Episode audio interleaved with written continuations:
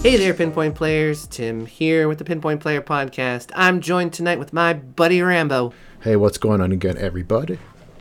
And tonight we're going to be talking about the exciting, extravagant world of speedrunning.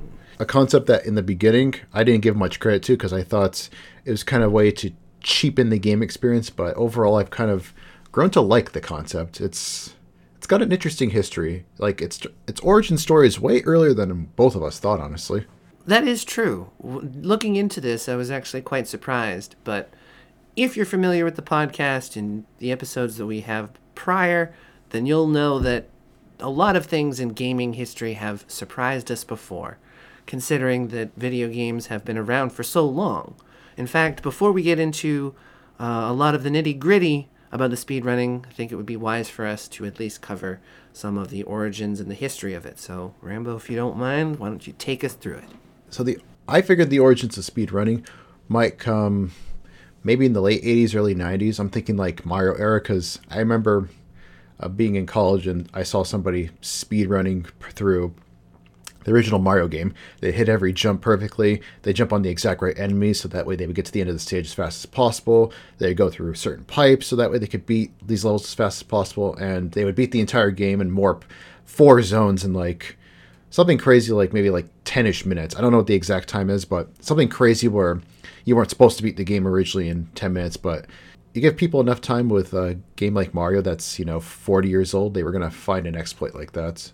So, not surprising there. But to its origin, while speedrunning may seem to be a modern development, technically the concept has been around for decades. The first game, actually, to utilize the fundamentals of speedrunning was the 1997 game Drag Race by Kee Games. Quick editor note there, that's 1977, not 97. Shortly thereafter, in 1980, Activision released a similar game called Dragster. The objective of these games was to complete a drag race as quickly as possible. Dragster then released a promotion inviting people to take pictures of their screens. They finished in under six seconds. The in house record at the time was 5.64 seconds, and in 1982, gaming enthusiast Todd Rogers did just that with a world record of 5.51 seconds. This brought Rogers fame in gaming community and led him to become the world's first professional gamer. So, crazy thing that happened the early 80s, and you know, speedrunning. I mean, these days you have a screen capture on your computer to capture your speedrunning runs, or you have some sort of capture card for your systems, or use the share feature on the modern day PlayStation and Xbox. But back then, you had to take a picture of the screen to show your results, and you had to hope, by the way, that picture worked perfectly because I remember in the old days, if you took a picture of a TV screen, it'd have these like lines, it'd be looking fuzzy. And the worst part was you would have to wait until after the film was developed. So you take a picture and hope that that picture came out correctly. It was really kind of perilous at the time. It certainly was, and uh, you know, it's it's it's still so phenomenal to hear that it took place so early on. I mean, Dragster came out in a port uh, as a as a port in the in the '80s, and that's what people. I mean, yeah, they needed to use. Uh, it's it's it's tough for younger generation to grasp because they have been introduced to the instant phone cameras where they're. Uh, they can just instantly take a picture and Or record it just on the with their Oh, own yeah. phone. I mean, and then just on that same vein, it says it says here just from the article I'm referencing, and just and this kind of makes sense. It wasn't until the 1990s, with the help of the internet, that speedrunning truly began to take off, and that makes sense. It's like, sure, you can send a picture into Nintendo or Activision to show that you had the best, you know, lap run on this, you know, racing game, but when everybody's existing together in a public forum on the internet in the 90s on these you know text-based chat forums where they can talk about the game and say that they did x they beat the game in only x it creates this community where speed running can proliferate. And in that same run because we're talking about the 90s um it's this makes sense here. Um it's saying here a lot of speed running that the games that help speedrunning take off are both id software games um doom and quake because the um, your character in both games can run very fast. So if you get the best weapons and you know exactly where the keys are, you can just barrel through the level as quick as possible. So and there's a timer at the end of the level too to tell you how fast you beat the level. So naturally, it seemed like it was perfect for speedrunning. Just get through as quick as possible, defeat all these you know cyber demons, you know hell spawn as quick as possible. Yeah. And there's actually a couple of uh, interesting things about uh, certain games that make them good quality games for speedrunning. In, uh, but there's also things about those games that aren't intentional that make them good for speedrunning. Um, a case in point is uh, Doom. Uh, you can easily traverse from point A to point B in the game and you're timed. But the standard thought for playing the game is you're you're facing the demons, you're shooting them, you're killing them, you're collecting all the items. However, I believe this is the case with Doom. I know it's the case with another game, but I also believe that uh, when your character is facing towards the ground, you can easily run from path to path without loading a lot of information in the game, making your character run faster because the RAM is now going towards the movement speed as opposed to loading those general graphics. That makes sense. Actually, that makes a, a good deal of sense. If you rem- if you memorize the level, the layout, and oh, actually no, that's correct because so I remember this as a kid. Um, because I played Doom on the PS1. We, I had the PS1 port. I never got to play the PC port until I was well into adulthood. But on the PS1 version, it was graphically limited because the PS1 wasn't advanced to the PC. There was two views you could do. There was one where it's just the regular Doom guy first person. But then if you hit the select button on the PlayStation 1, it would show up this map view. And the map view, I remember as a kid, always running smoothly. Like you could actually direct your character to run through the entire level just using the map view, the top-down map view, and it was kind of weird. Again, I would recommend people go look up screenshots and video of what I'm saying because it's tough to describe. But imagine a top-down uh, vector-based map where you, the Doom guy, are just a triangle in the middle of this vector. That's what it was. And obviously, for the even for the PlayStation, that could be rendered really easily. So I'm imagining now that if somebody wanted to speed run it, they would just hit select, go to that vector map, and then just run through the level as quick as possible because they knew where everything basically was. Yes, their enemies were still there, but if you knew well enough to like sidestep and hug the walls, you could probably avoid everything. That's amazing. Uh, that's that's actually really. I forgot awesome. all about that honestly until you mentioned it. no kidding. Jeez. So yeah, okay. So it would be possible because they did give you an option to be able to at least know where your character is and if you've done it a few times, by the way, speedrunning is definitely repetitious. Like you're you're going to learn the lay of the land whether you want to or not. Considering that you're speedrunning, you probably do because uh, I'm not sure if all well no that's not true. A lot of the games don't have that same type of safety net where there's a small little map. I know that you can I know that you can for like Mario games, which like you were saying, I also thought speedrunning started in the early 90s with Mario. Uh, that's exactly the image that I have, if, in fact, when I think of the term speedrunning. In fact, I think it would be good, this would be a good point to bring up that there are different types of speedrunning. Yes, because, um, yes, there's the, because the speedrunning I'm most, like, concerned with for the most part are basically just beat the game as quick as possible, like just the pure speed speed runners. Like, oh, you go through Mario in like 10 minutes, regardless of how many items or stuff you have. But like you're saying, there are other criterias to consider.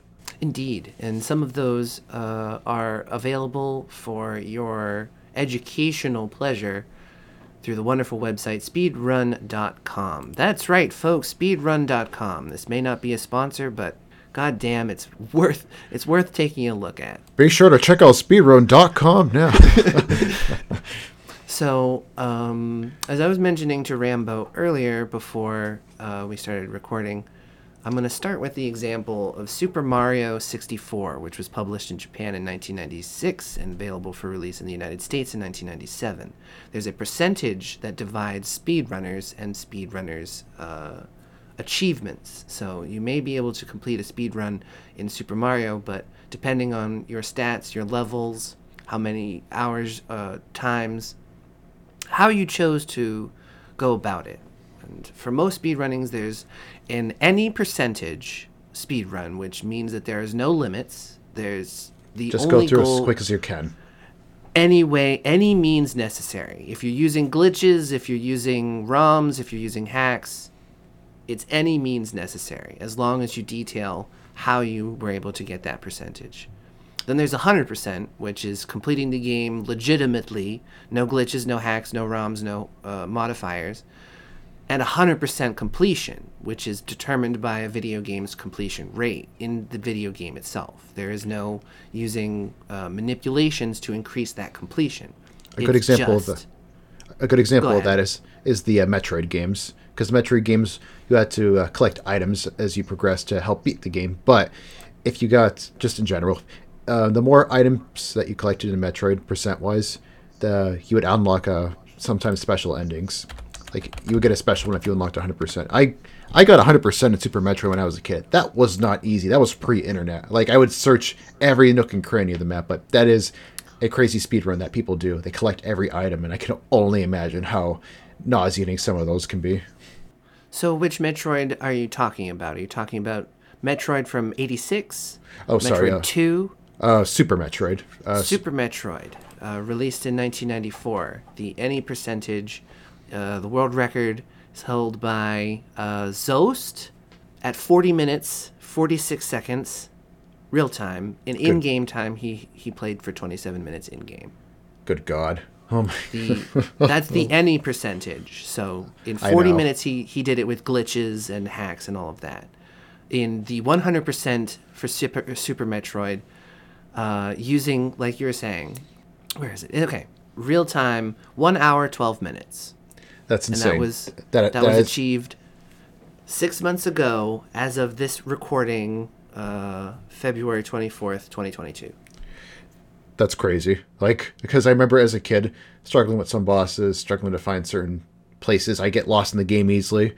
I remember the last time I have so I have the SNES Classic. I bought that um, four or five years ago, and it had Super Metroid on it. And I decided about a year ago to go replay the game because I had so much fun with it as a kid, and I thought I did pretty well. I I beat it in four hours and ten minutes Oh, nice. because okay. and I, and I hadn't played it in like 15 years. You know, hearing people collect literally every item in the game in an hour and 12 minutes just makes you feel makes you feel good. Yeah, think about that, dude. Like, what really baffles me and intrigues me about speedrunning is that the amount of repetition that goes into it. That's the in- amount of information that they store playing through it. So they go through it, they have a bad run, but they remember where the things were and what they needed to do differently, and they keep going and they re- repeat that. And uh, it's it's good and fun in the fact that this is the what they want to do with their time for an achievement for that uh, dopamine fix of I accomplished something, Yeah. and that's fine. But this is also the same type of you know mindset and complex that the like the the industrial complex wants us to have is that we need to get this dopamine fix of reward. We need to accomplish something in our day or we'll feel bad. So people have drawn themselves to accomplish, you know, that that mindset for things that they want to do. Oh, I want to do this because it's a passion of mine and I'll get that accomplishment uh, feeling.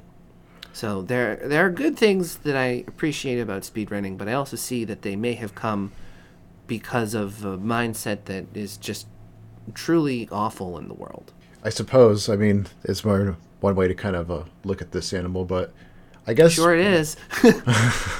I guess from the I guess in regards to speedrunning, um, it's kind of extended the life of some games because there's some games that very very well might have been forgotten about. To be honest, I mean, to go on a side tangent here, um, speedrunning adds uh, another dimension to a game that might not have ever had that dimension to begin with in the first place, and as a result, the game later in its life can get new life. I'm not saying games like Super Metroid will necessarily be forgotten about because it's a classic Super, you know, Nintendo game from that era, and that's been like you know ported and everything.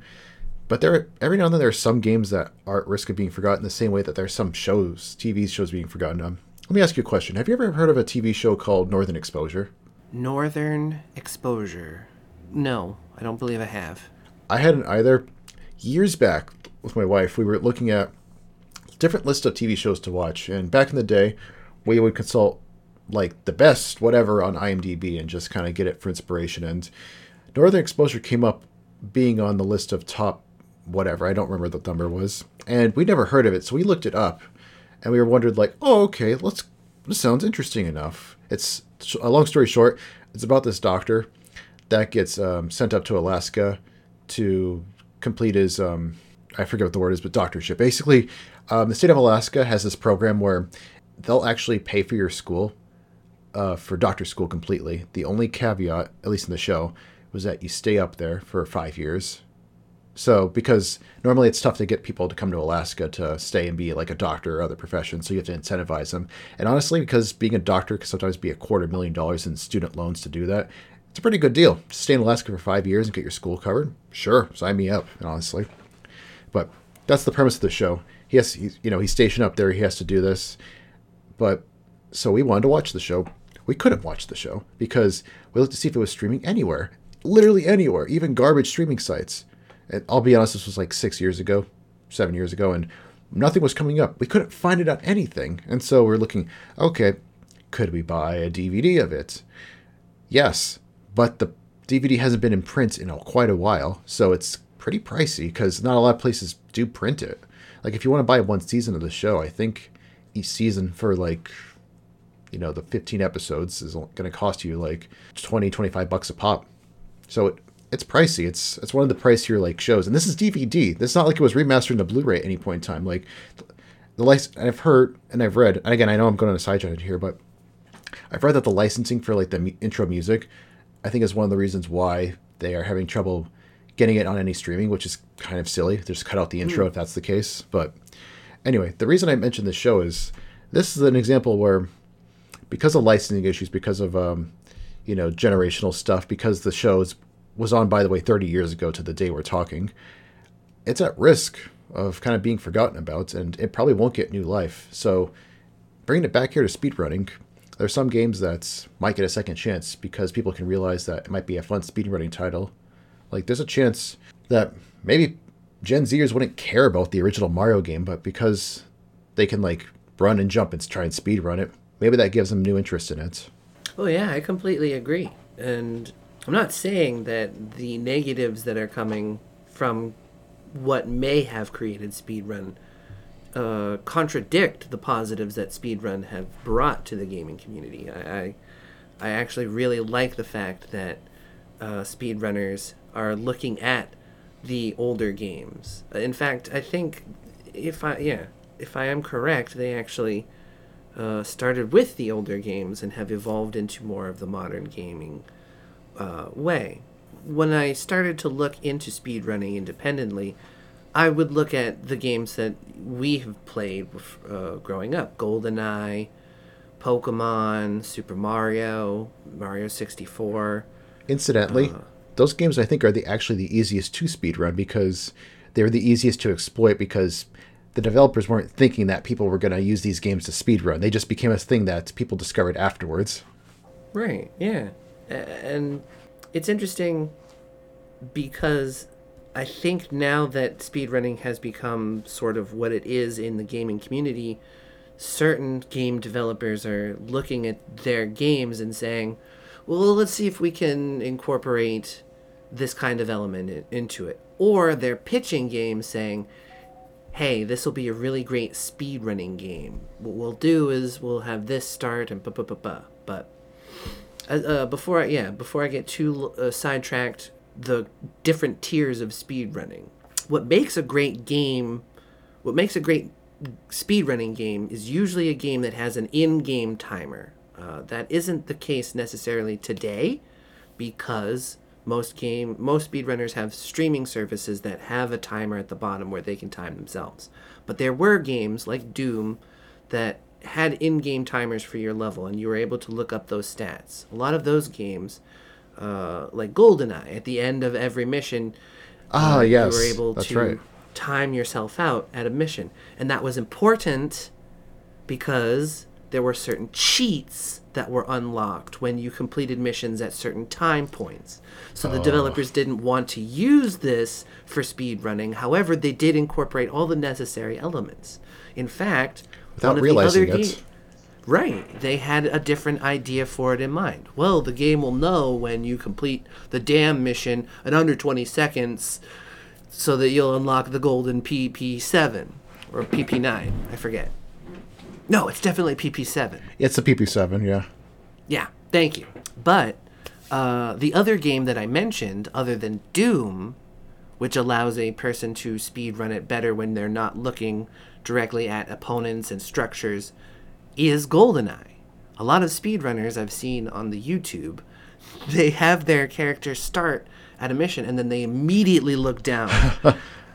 and they look and they go and they and they're just they're running across the floor and it's chaos because you're just seeing the floor panels.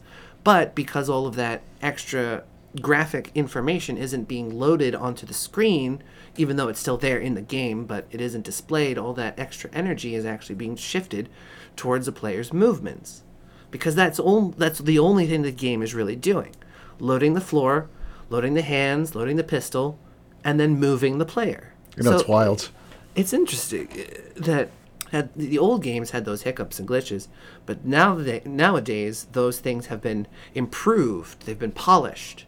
They are what make great game, you know, modern games great. Uh, one of the memes that our Instagram account at the Pinpoint Players on Instagram has is when we were playing games in the 1990s and we were looking at the graphics and thinking, "Oh my God, these graphics are so realistic." Nothing gets better trying- than this. exactly. We're looking at these triangles and squares and these blocky people, and we're like, this is peak. It doesn't This get any better than this. It won't get any better than this. But those are the things that the games lacked uh, that created uh, advantages in the older games for speedrunning that modern games have improved upon to polish. I, it's, it's funny that you're saying the longevity of games. People will remember games because they can be played a different way. Like how older games have been turned into speedrunning games. Or old It's gar- interesting. or old or very old garbage games that like had nothing redeemable, but maybe as a speedrunning game, there's Right. something. Yeah, dude, just for shits and giggles, I looked up whether there's speed running for 13. There's speedrunning for And there- everything. There is. In fact, uh, 13 does fit the criteria for what makes a great speedrunning game. You have independent levels, so each level led into the next level, but each level was timed. So you had a start point and you had an end point, which created a, a, a period of time that you played the game. So I looked into it, and the any percentage is held by a German player by the name of, yeah, Durkensky. He played the PC platform version. The, sub, the he submitted the run a year ago, and he beat the game in an hour and 23 minutes and 25 seconds. That's with any percentage. So Oh. he could have been doing glitches, he could have been doing modifications, but it still took him an hour and 23 minutes. How long does it take a regular Joe Schmo to beat the game? You think like ten hours? That's a really good question. I've played the game several times, and I've never looked at how long it took me to beat it. But I'd say roughly, I think it's a good. I'd say between ten and fifteen because there's a lot of challenges when you advance in the game, and they don't become easier. So I, I imagine it's very frustrating. And this guy found a way to pinpoint precision everything, like Bang. shooting enemies like at headshot, headshot, boom, boom, boom, like run here, run here, boom, boom, boom. The repetition. This, yeah, the players must have done. Uh, there are only 20 submitted speedruns for 13, and uh, they were all done within the last 10 years. The most recent submitted speedrun for 13 was eight months ago. Oh, no, I'm sorry. Four months ago. And it's the 10th, it's the 20th place holder at four hours and nine minutes. The next, Quite, that's quite the uh, standard deviation. we went, yeah. The, the 20th placeholder is four hours. The 18th placeholder is two hours. So it really shows that uh, not a lot of people have submitted for 13 speedrun. Uh, Rambo, is there a game that you'd be interested in knowing the speedrun for? Yes, actually, um, one that I was wanted to talk about quick before you uh, looked it up was um, so one game is Resident Evil Four because it's a fun game, it's a classic game. Like if you haven't played it, it's basically on every system port at this point. You should go play it. But I remember in that game, uh, once you beat the game, you get this weapon called the Chicago Typewriter. It's this uh, Tommy gun style weapon that has, or each bullet is as powerful as a Magnum bullet and So you can basically dispatch enemies at will, and once you have it, you can run through the game as quick as you want to your heart's content. But I remember once watching a speedrun of this years ago, maybe like eight, nine years ago, I watched a speedrun where somebody used this one exploit that I ended up using on, you know, a run of myself. Not to speedrun, but just to play the game where if this one guy figured out that if you're Leon and you're opening a door, you can do you can open the door two animations. You can just creep it open carefully, or you can if you double tap A, you can kick it open. Double tapping it with an enemy behind it would usually knock him over. But if you were to creep the door open and you had a bunch of enemies behind you and they took a lunge at you, while they're doing that animation, they can't actually hit you while you're opening the door. So a lot of speedrunners, what they'll do is they intentionally open the door slowly, have the enemies take their lunge, and because they can't make contact with you when you're opening the door, once the door finishes open, you can keep running, and it would be a good way to save five or six seconds in a speed run. Oh wow, that's clever. Yeah, super clever. I remember the very first time I beat the game on GameCube. I want to say it took me something like the very first time, mind you, probably took me something like ten-ish hours because some parts were t- more harder than others. Okay, all right. So took you about ten hours to to beat, and you played it on the GameCube. This was way back in the GameCube. Now, if I were to do it again, adult, having played the game multiple times, knowing what to expect, I could probably beat it in maybe like six Okay. to seven hours. So what do you got? So, uh, they've separated Resident Evil 4 into consoles, but they've also uh, separated into different versions. There's a stream version. There's a, s- I'm sorry, there's a Steam version. Right, the PC There's port. a, there's a console version. There's also deluxe and improved plus positions. So I'm just going to go off of the game that you played on GameCube, 2005 version, console version. There are 14 submitted speed runs for Resident Evil 4. The 14th place is an American speedrunner by the name of Extreme Lampshade. Cool. He's an extreme lampshade. He submitted his run six years ago, and his time is two hours, 49 minutes, 43 seconds. The That's pretty crazy. rec- Two hours, yeah. You said you beat it in about 10, so that's about a fifth what his speed run was. So that I I was actually pretty surprised. Like, those are pretty decent margins. Yeah. I mean, even in my even in my best days, I could do it maybe in like six and a half, and that was like the best. Like, so Mm. You're anyway. improving, yeah. The top speed run is held also by an American speed run speedrunner by the name of Esfrenchi09. He submitted his speedrun two years ago on the GameCube platform, and his time is an hour and 47 minutes and 9 seconds. And that is actually the point of contention. The second place is hour 47 57 seconds. So there's a huge huge gap in the percentages in the seconds, and that's what's separating first and second place. Third place is an hour and 51 minutes. So whoever uh, American S Frenchio 9 and French Stormlight spelled with 0 and 1 they figured out something in between their runs and they're cutting several seconds off of each other's run, which is quite impressive.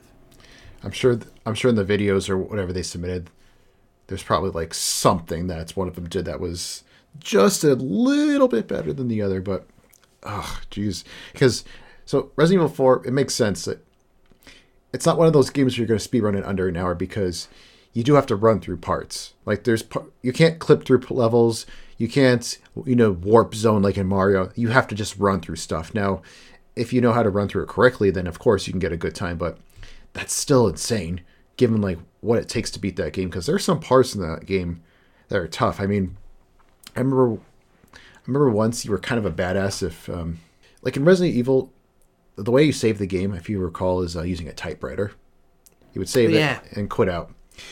But what's interesting in that I remember years back um, you were like a huge this badass if you could beat the game while using the typewriter only 3 times the whole game. So you have to pick your saves carefully, you know, with boss fights and all, because because the game also had quick time events. So if you mess up the quick time events, you're dead. There's no like, oh, you're hurt a little bit. No, you're just dead. Yikes, dude! Oh, I I've, remember vaguely playing uh, the Resident Evil series with my brother, and I remember. We played the fifth one too, by the way. Yeah, we did. I remember doing that with you in uh, in my room. Oh, dude, yeah, I remember that. It was But- tough. Like West, the last boss fight, Wesker, that was a tough fight. Oh, dude, I, I couldn't believe. Yeah, I couldn't believe what he became. Like he, he turned into. It was just like this uh, disgusting green flying fucking angel thing. Oh, that's the one I'm thinking about, right? I think you're thinking of another one. He in the the one we're thinking of, he like gets this like huge growth out of his slug- arm. The Yeah. slug, the slug with the legs. This like kind of slug growth out of his arm, and he's like using it to attack you. It turns into a drill. Th- it's it's ridiculous. First of all, Resident Evil is just ridiculous anyway. But Yeah, yeah, it is. There's a lot of creatures, and I've obviously blended them. But when I was playing with my brother, I remember playing uh, Resident Evil 4 because of the typewriter, and he said we should only use the typewriter before a boss battle. And I was like, oh, okay, fine. But we kept dying, and I was like, we could just, you know, save right here. He's like, no, we need to do it right before, because that's the only time it's necessary. It's like, okay.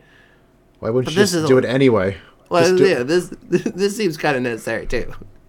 right? It's But- like because reg- a bunch of regular enemies can still kill you too.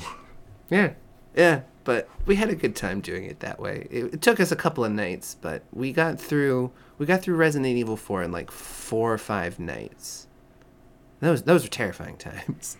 Oh, I mean, the, last part when you're on the island, there's this, uh, and like, it's extra dark. There's this one enemy called the Regenerator, and it does exactly what you think it does: is you shoot it, and its limbs will just grow back in real time and still come after you. The only way to defeat it is you have to use this very specific uh, scope on a sniper rifle that allows you to look and see the heat signatures in their body. And they have these four parasites in their body. You have to shoot them with your sniper rifle. Otherwise, they're damn near impossible to kill. I vaguely remember that, but it also the- could be because you're describing it. It was terrifying. Like, I remember, oh, the sounds they make, being pitch black, playing that game at like 11 or 12 o'clock at night. It was, nope, that was dumb. That was really dumb. It was like the first time I ever watched Alien. I was like, I think it was 10, and it was, uh, like late at night. And it's like, nope, that was one of the stupidest things I've ever done. Yep. No, same thing with uh, Poltergeist. I, I I stupidly walked. Yeah, I stupidly watched it with my grandfather because he was like, "Oh, watch this movie. It's really funny." Okay, great. Then, uh, uh, yeah, then the poltergeist happened, and the clown came out from the closet and pulled the kid under the bed, and the goo started coming out of the tub, and the woman. and Oh, that freaked out a kid. That freaked out any kid. Yeah, dude. Yeah, it did. I remember. do, you remember do you remember the scene in that movie where uh, the daughter is walking across these like walking across these uh, guys, these construction guys, and they're like basically ogling her and like basically like whistling at her, and like I'm, I'm watching this with watching this with my wife, and it's like this is a 15 year old girl. Like, what the hell are you guys doing? yeah, they're being paid professional pedophiles. right? And like in the in the movie, she handles herself like she flips them off, tells them to go fuck themselves, and the mom like you know laughs at you know what's going on because she stood up for herself. But it's like, My daughter's being sexually harassed. but but it's like she stood up for herself type of thing. But even still, no, it's it's still messed up because it's like she's like 15 year old girl, and these are like probably construction dudes in their like early 40s. It's like you're sexualizing a 15 year old girl. Like I know I'm going off on a side change here, but it's just like uh, it's one of those things. It's like an, it's one of those older movie things where you watch it as an adult, just like oh this ex- this exact scene did not age well. Yeah, yeah. I was yeah clipping through walls, so you couldn't do easy. You know, you couldn't do the. In fact, yeah. Actually, let's take a look.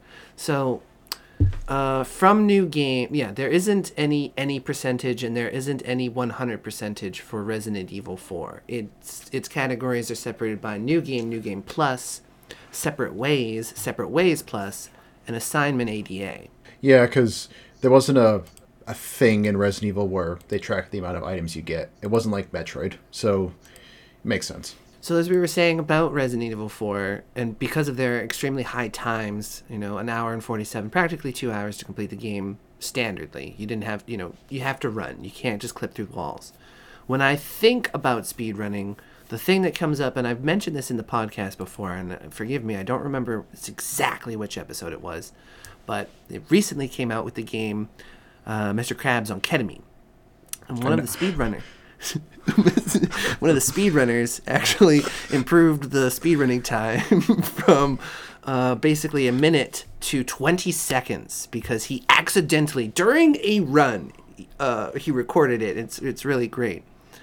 Uh, he accidentally got Mr. Krabs to crash his boat through Plankton's chum bucket by glitching through the wall.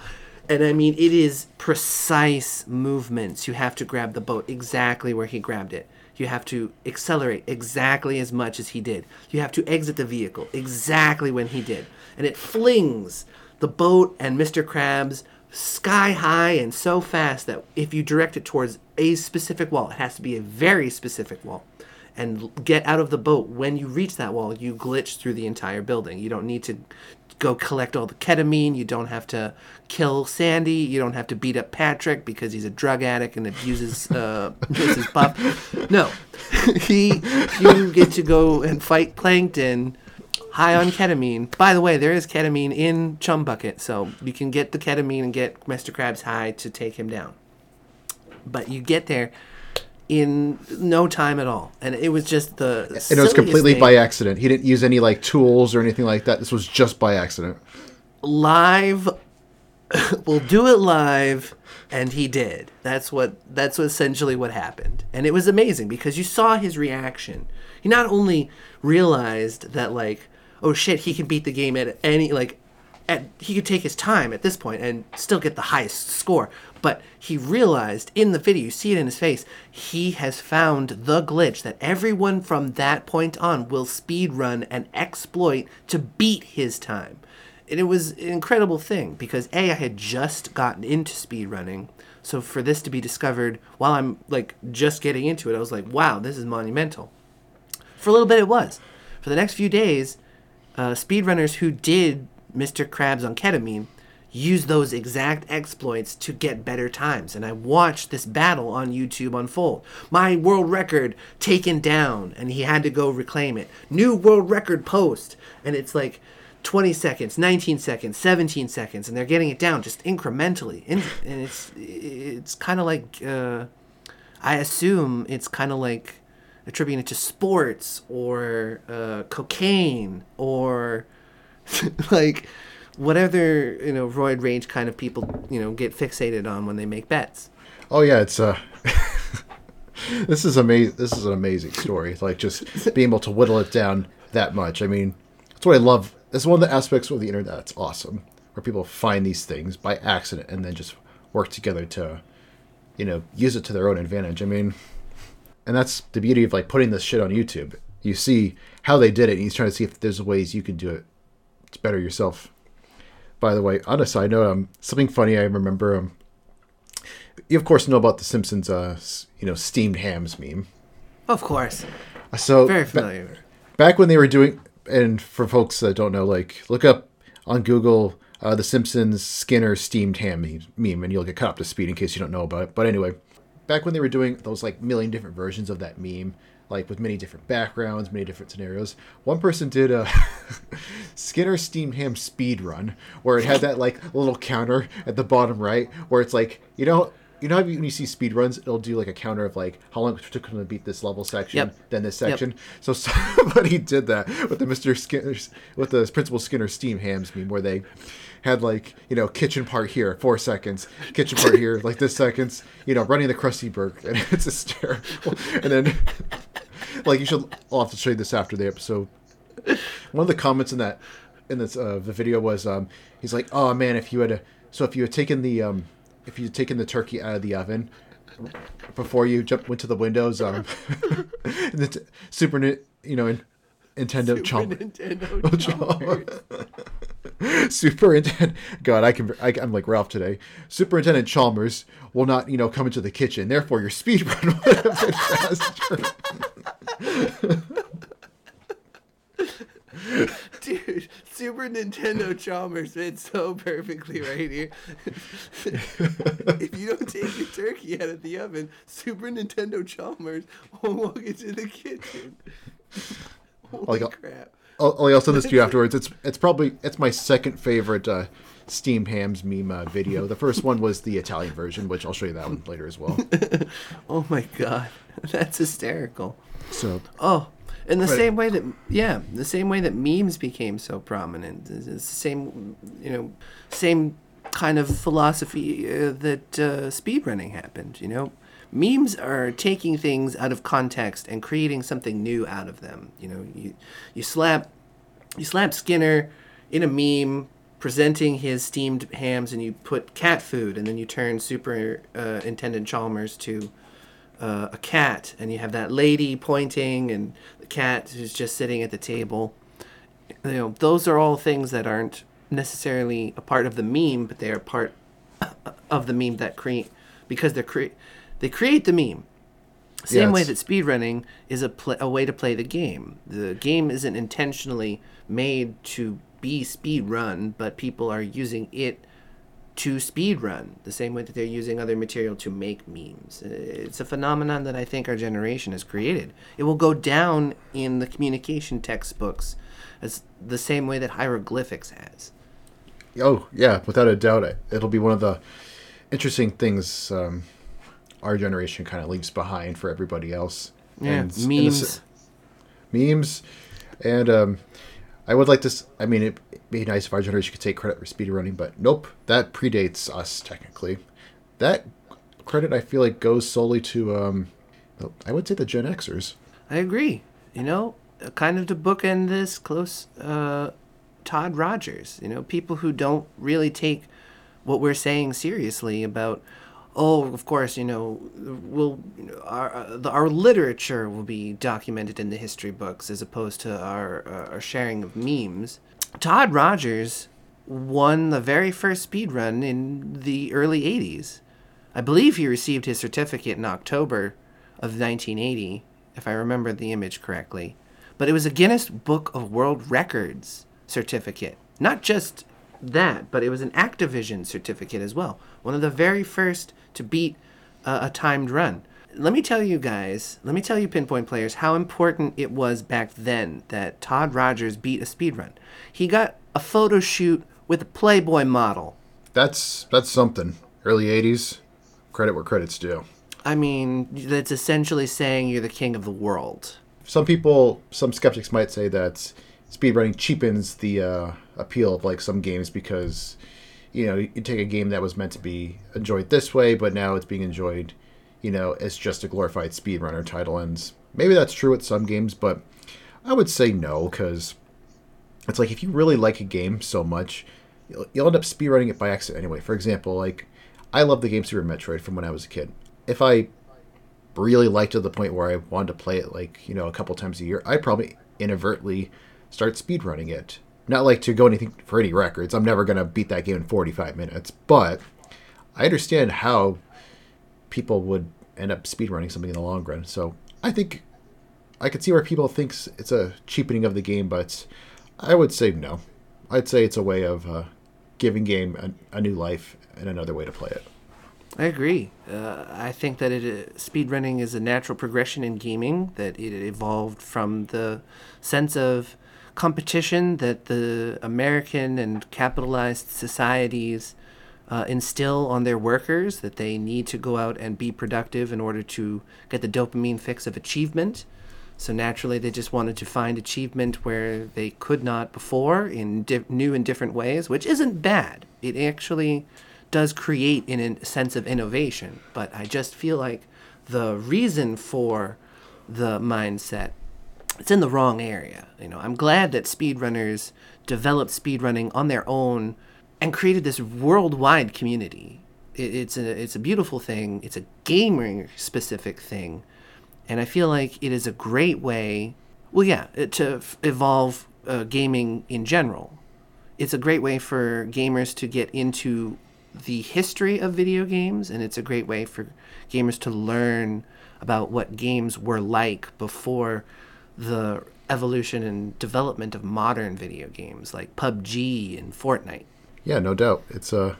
I I want to say it's a new way of, uh, you know, enjoying like gaming, but no, this this way is uh, over forty years old. So officially over 40 years old, but I would say in earnest, it's been going on um, on a regular basis for probably the last 30 years with the uh, advent of Doom.